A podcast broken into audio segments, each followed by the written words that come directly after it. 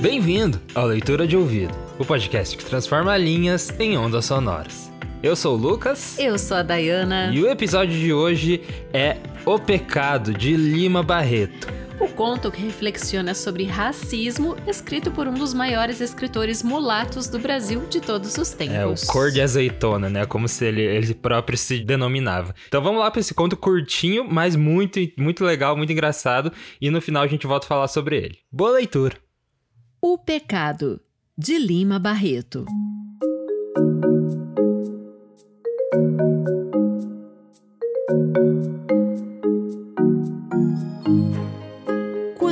Naquele dia São Pedro despertou, despertou risonho e de bom humor.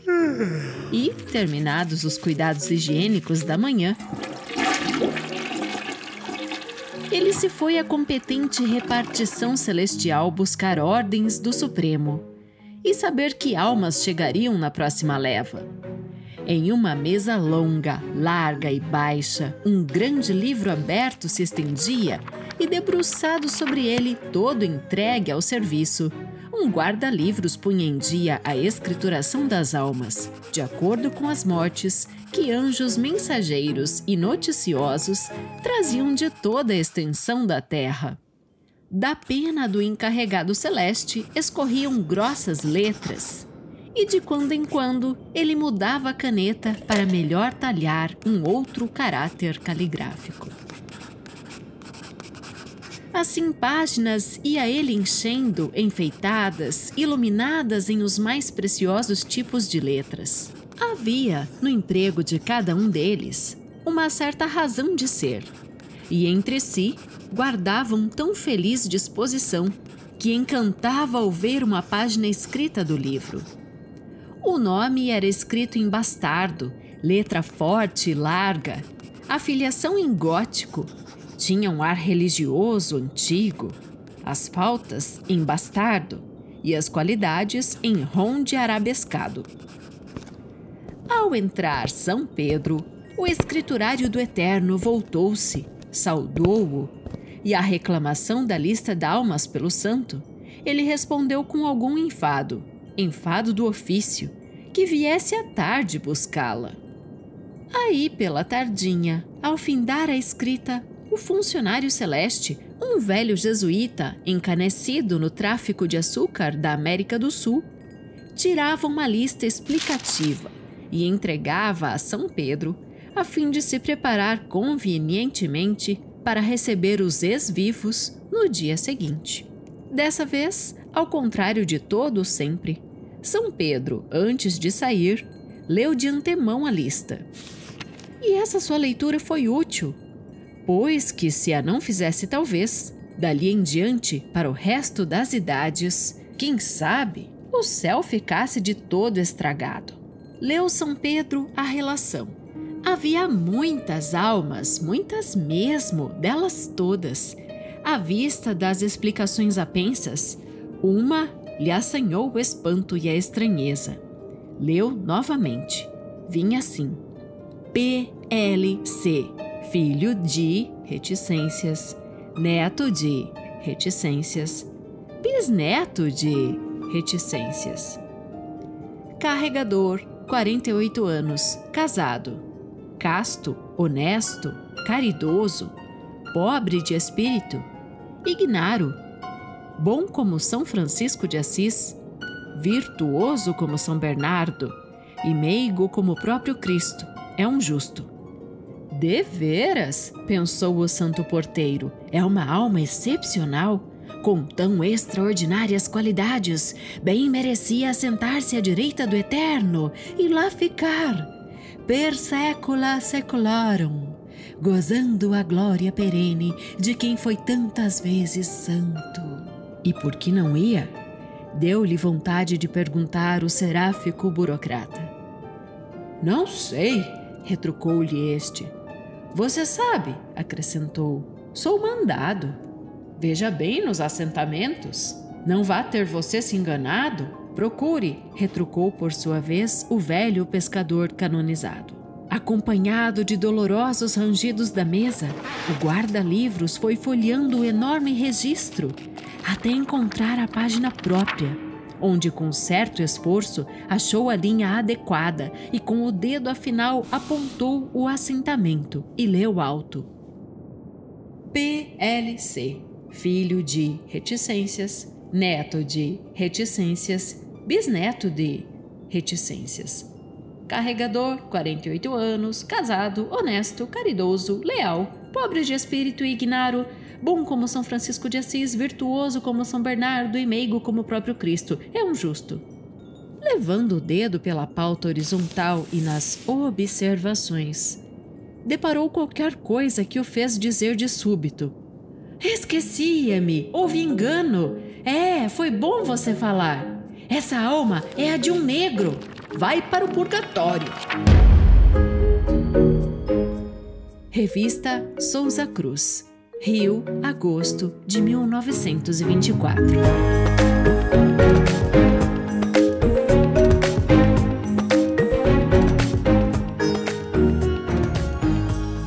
E este foi O Pecado de Lima Barreto. O pecado de Lima Barreto, né? O pecado dele era ser negro. Ai, olha, esse texto tem quase 100 anos, né? 1924. Mas o que ele traz ali, esse cenário, essas reflexões, não fica muito longe do que a gente vive ou viu já acontecer, né? Recentemente. É, então, Lima Barreto ali estava é, num, num, período histórico que é, é, a população, assim, as autoridades também estavam, de certa forma, querendo deixar a escravidão para trás, assim, ah, já passou a escravidão e tudo mais. E o Lima Barreto muitas vezes ele trouxe, né, de volta, não, não a escravidão pode ter terminado assim ali no papel, né, mas é, tudo que isso deixou e tudo que a gente vive hoje é reflexo, né, da escravidão e continua sendo ainda hoje em 2021. Nossa, tem muita coisa pra gente falar. Esse conto ele é curto, né? Curtíssimo, mas ele tem assim brecha demais para comentar não só sobre o texto, mas como o próprio Lima Barreto, né? A gente já trouxe ele algumas vezes aqui no podcast, mas dessa vez é o primeiro debate, né, que a gente traz informações sobre o escritor. Sim. E tem muita coisa assim que eu quero trazer. Você falou é, da questão da escravidão, né? O destino é o destino, Lucas, porque quando, quando Lima Barreto fez sete anos de vida, então foi em 13 de maio que ele nasceu, foi abolida a escravidão no Brasil. Ah, sim. Então, é, foi bem um presente de aniversário de sete anos para ele, essa assinatura da Lei Áurea. É, então, é uma, é uma coisa que é recente acontecido, né? Então você imagina que é, é, ainda era vivida numa sociedade bem segregadora, né? Tinha recém, recém acontecido tudo isso. É, onde a segregação era, tipo, aceita e era é, não só aceita, como tida como certo, né? Hoje a gente vê um comportamento segregador, a gente vê o quanto isso é, é fora das normas, é um comportamento desaprovado, então quem segrega acaba ficando à parte da sociedade, porque a sociedade não apoia esse comportamento segregador. Mas nessa época aqui, que ele escreveu esse conto, parece que segregar era o certo. É, é uma coisa muito estranha a gente pensar nisso, né? Em 100 anos, é, os comportamentos não mudaram tanto, mas é, a avaliação dos comportamentos sim mudou. Então acho que a gente tá num caminho, né? A mãe dele era uma escrava liberta e ela morreu um pouquinho antes, ele tinha seis anos quando a mãe dele morreu. Sim, o pai dele tinha problemas psiquiátricos, né? A gente já vai chegar mais na, no autor ali. Só vamos falar brevemente do conto. Sim. É, que é muito leve, né? Sempre os textos do, do Lima Barreto, assim como a gente já fez aqui O Homem que Sabia Javanês, que é muito engraçado, é um conto que todo mundo deveria ler, né? Dele Super é o, recomendado. Eu acho que ele é o, o Triste Fim do Policarpo, Policarpo Quaresma e O Homem que Sabia Javanês, assim, são é, duas formas de você conhecer muito bem o trabalho dele, né? E, é, enfim, daí ele tem mais uma infinidade de romances e contos e, e muitas coisas que ele escreveu durante a vida dele. É, ele foi um homem que cresceu com as marcas do preconceito racial, né? E essa difícil inserção dos negros e dos mulatos na sociedade brasileira. Por isso que esse tema foi sempre o centro da sua obra literária. Você falou do Triste Fim do Policarpo e falou deste conto, falou do Javanês, né? Que a gente já sonorizou aqui. Mas eu também queria lembrar de Clara dos Anjos, que foi um romance que ele. É, dedicou muitos anos da sua vida. Ele começou a escrever em 1904, Ali em 1922 ele publicou o primeiro capítulo e logo depois morreu. Esse livro saiu inteiro só em 1948. Sim, foi saído póstumo, né? Nossa, eu tive o prazer de estudar sobre esse livro, mas vamos fechar aqui o parênteses e falar desse São Pedro, né? Desse São Pedro que despertou. Nós temos dois personagens nesse conto, que é o, o encarregado celeste, né? Que é o funcionário público, digamos assim. Sim, ele é o estagiário. a gente vê essa, a gente vê essa transposição, né, do Triste Fim de Policarpo Quaresma, que é um romance de 1916. A gente tem essa figura do funcionário público bem desenhada ali. É, porque ele tinha é, cargo, inclusive, né? Sim. Ele era. Ele trabalhava no departamento de guerra. O que, que ele era? Qual era o cargo dele? Agora eu não lembro. Mas ele trabalhava num. Ele tinha um trabalho burocrático e muito do que ele escreve é, vem dessa, dessa profissão dele, né? Inclusive, ele, ele até coloca um pouco da, dele poder ter sido publicado, né? Por ele ter um cargo é, mais elevado, assim, um cargo governamental. É, ele era manuense na Secretaria da Guerra, como você falou. Isso, é. Então, é, é esse cara que lida com os papéis mesmo, esse cara que, que faz vários trâmites burocráticos. E É, é e tem burocracia, inclusive, nesse conto, Não, né? eu achei super incrível porque ele traz pro universo do paraíso, né? Ele cria o clima da Terra no céu. é- Sim, inclusive começa, né, com indo no banheiro, fazendo as necessidades. Sim, aquela descarga. então, São Pedro aqui é colocado como uma pessoa comum, né? Um- um- ele fala um momento até no conto, eu também sou mandado, né? Então, ou seja, vem de cima o que eu tô cumprindo aqui. É, e muito disso também vem, vem até hoje, né? É, recentemente eu tava, assim, participando de uma roda de conversa e houve um comentário meio racista, assim, que daí você, que passa na tua cabeça e você meio que como parece que a sociedade aceitou aquilo, parece que você tem que ficar quieto, que você não pode falar, não pode falar nada contra. E daí quando passou por isso no meu cérebro, eu já dei outro comentário por cima, reiterando, né, que não é legal você falar dessa forma.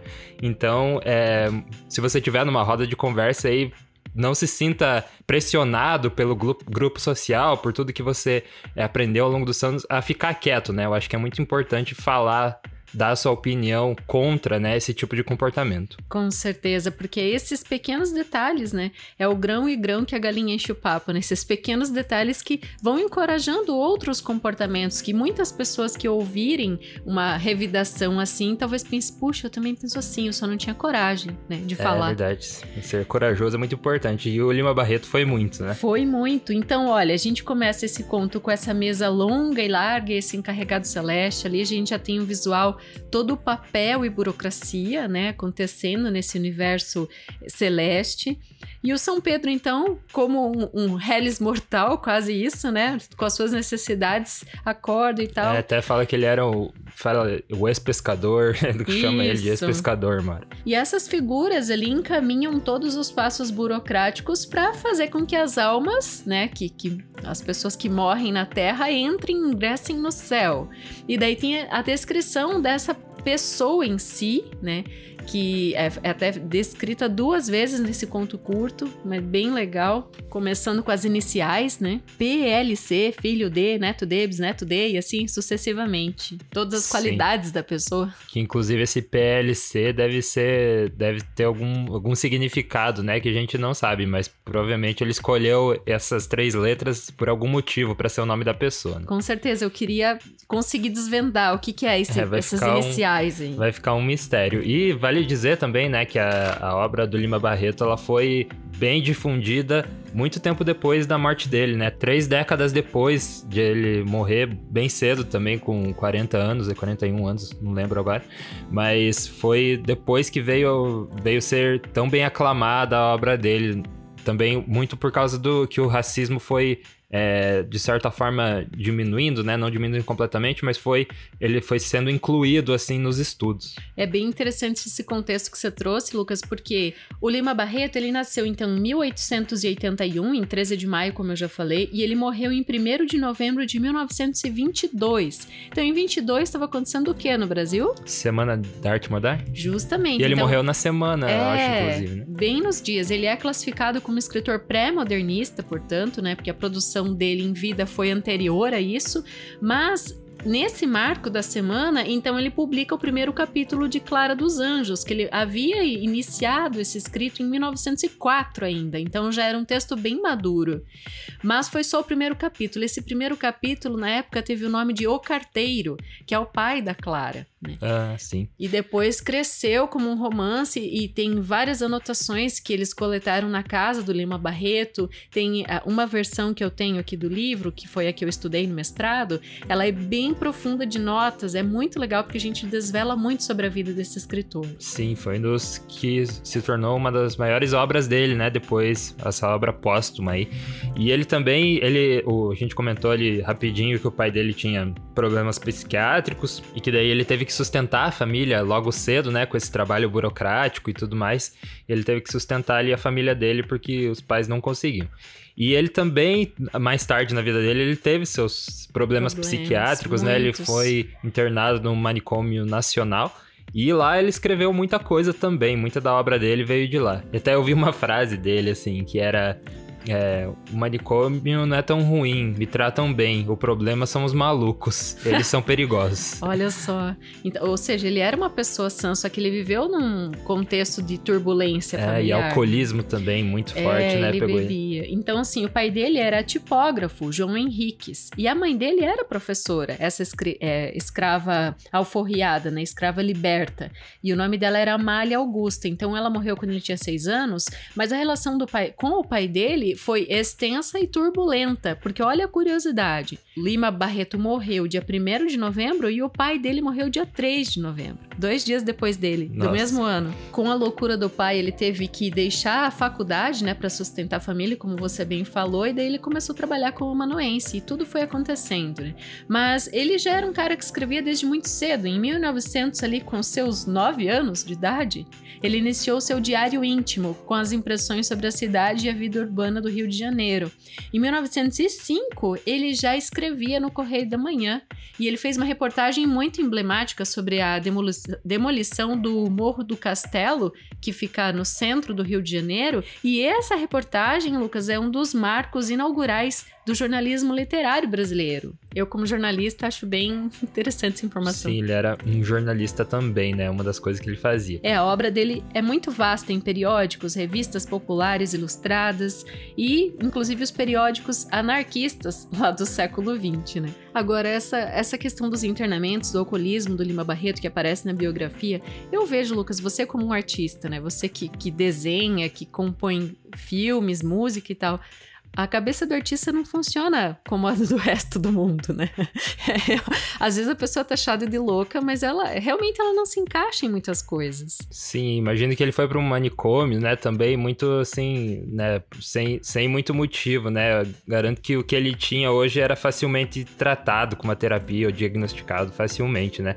Mas daí tu, você colocava todo mundo nessa bola gigante, né? Nesse grupo gigante, assim, ah, então tem que ser internado. É, eu vejo que para pessoa produzir e escrever com a qualidade que ele fez, é, com certeza ele tinha diferenciais de formação, mesmo não sendo é, cumprido toda a escola regular, a faculdade, assim, ele teve essas turbulências, teve que parar, interromper em alguns momentos mas a formação de autodidata e, e, de conhecimento dele era ampla.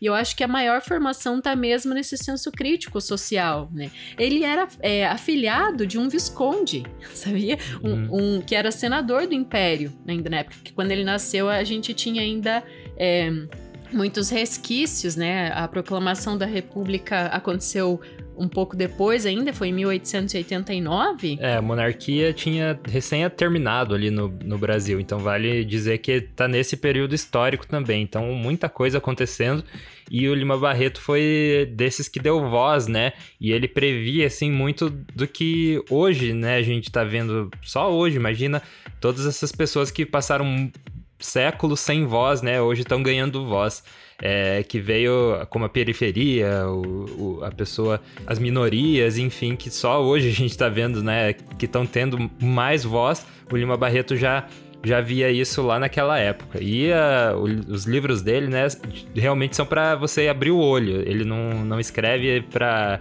né, passar o tempo, apesar de ser tudo muito engraçado e tudo é, com bom humor, né? Ele parecia ser um cara cheio de bom humor, assim, porque tratava de todas essas, essas facetas horríveis da sociedade de forma muito leve. Verdade. E sabe que eu percebo que essa voz e esse espaço, ela, um dos fatores que contribui para que ela aconteça na sociedade contemporânea é o financiamento coletivo. Porque muitas ideias que surgem em morros, né, em favelas, em minorias, acabam ganhando uma força enorme artistas apoiam a partir de uma campanha de financiamento coletivo, por exemplo. É, tem um canal de umas menininhas bem novinhas, que são as pretinhas leitoras. Gente, é incrível o que essas meninas fazem. Elas têm, acho que em torno de 12 anos, é uma, gêmeas, e elas divulgam, assim, tem muitos seguidores, e elas fazem um trabalho bem legal, essas duas meninas. Do que elas leem, elas compartilham. Então, a gente tem é, pessoas é, contagiando outras a partir de comportamentos e mostrando mostrando, né, botando para fora esse conhecimento. O Lima Barreto, ele morou no subúrbio a maior parte da vida dele. E toda a biografia dele que a gente lê, você vê ela ali bem com isso que você falou, com os fatos políticos, sabe? Os fatos políticos estão é, costurando a biografia toda desse escritor brasileiro. Sim, ele teve um papel super importante que, infelizmente, durante a vida dele não foi é, tão aclamada assim. Mas hoje que a gente tem como uma das obras mais importantes, né, do Brasil, cai em qualquer vestibular aí, não que isso seja um parâmetro, né, para uma para um, para importância, né? É, de certa forma é, mas ele se tornou assim dos grandes escritores brasileiros e muito estudado, que virou filme, que virou série, que virou música, que virou tudo, né? Muito bem colocado. E vamos lembrar então nosso leitor de ouvido é, as, os episódios que a gente já tem aqui dele. O primeiro, então você já falou que o é... homem que sabia javanês, muito engraçado e legal. Vai lá ouvir. Depois, é, mais recentemente, a gente fez um músico extraordinário, que também é um conto legal. Um músico extraordinário, esse não tem nada a ver, assim, que eu lembre, né, com racismo e questões sociais fortes. Ele é, assim, um conto bem leve e divertido. Tem a ver com comportamento, que a gente vê muito que ele era um, um grande observador do comportamento humano. É, as questões sociais e pano de fundo desse conto é a questão financeira, porque lembra que tem uma aposta sim, entre os sim. dois amigos, ou não? Eu tô confundindo. Não, acho que não. Esse, esse é bem. Esse é bem. Que mostra é que. É verdade, eles se encontram num bonde, né? É, que mostra que o Lima Barreto, né, ele é um. Ele traz as questões sociais, mas ele é um autor, assim, digamos sem definição. Ah, esse escritor escreve sobre esse tipo de coisa e só, né? Ele também era um cara que queria divertir as pessoas, entreter, né? Ele não via só essa questão racial também, ele via além disso, que é muito legal. Então, é, O Homem que Sabia Javanês e Um Músico Extraordinário são dois contos bem engraçados e ótimos do Lima Barreto para você ouvir. E agora temos mais um, né? Esse aqui, O Pecado. Ah, e estávamos esquecendo da Nova Califórnia. Ah, sim, esse é muito legal porque ele, olha, que, que, eu acabei de falar que ele não tem é, definição, né? Que é muito interessante. Esse, a Nova Califórnia, vai agradar muito quem também gosta de histórias de suspense, de certa forma bizarras, de terror, porque ele mistura isso, né? Até ficção científica, assim, tem um pouco. Tem. É, que é bem interessante. Então, olha a vastidão, né, da obra dele. É, nesse conto, propriamente, tem o alquimista Raimundo Flamel e tem o lance de transformar ossos em ouro. Então, se você não ouviu ainda, volta lá e do comecinho desse ano, 8 de janeiro, a gente publicou e você deve ouvir ou reouvir, porque a gente passa bons momentos com a literatura literatura. Ela abre portas pra gente de uma forma muito diferente. Por isso também a gente quer agradecer os nossos apoiadores que permitem que a gente esteja aqui. Sim, você falou antes de financiamento coletivo e a gente também tem o nosso financiamento coletivo aqui mensal com os nossos apoiadores. Se você também quer ser um apoiador de leitura de ouvido e fazer com que a gente continue produzindo o nosso podcast com a melhor qualidade possível, inclusive vai ter novidades que a gente conseguiu é, adquirir com o financiamento coletivo, então já tá dando resultados, né? Esse financiamento graças a essas pessoas, que são elas: Anderson Luiz Fernandes, Bibiana Dana, Bruno Guedes com o Grupo Danco, Cristiane Bastos Cota, Cláudia Lubi, Letícia Lemos Gritti, Raimundo Gabino dos Santos, Rosângela Marquesi, Sérgio Rico da Luz, Silvia Schmidt e Zenilda Ribeiro. Obrigado vocês apoiadores do Leitura de Ouvido e se você quiser também apoiar, entra lá no apoia.se barra leitura de ouvido. Quase esqueci o, a Ah, URL. Achei que você ia cantar. apoia.se barra leitura de ouvido. E a gente te vê na próxima semana. Até lá.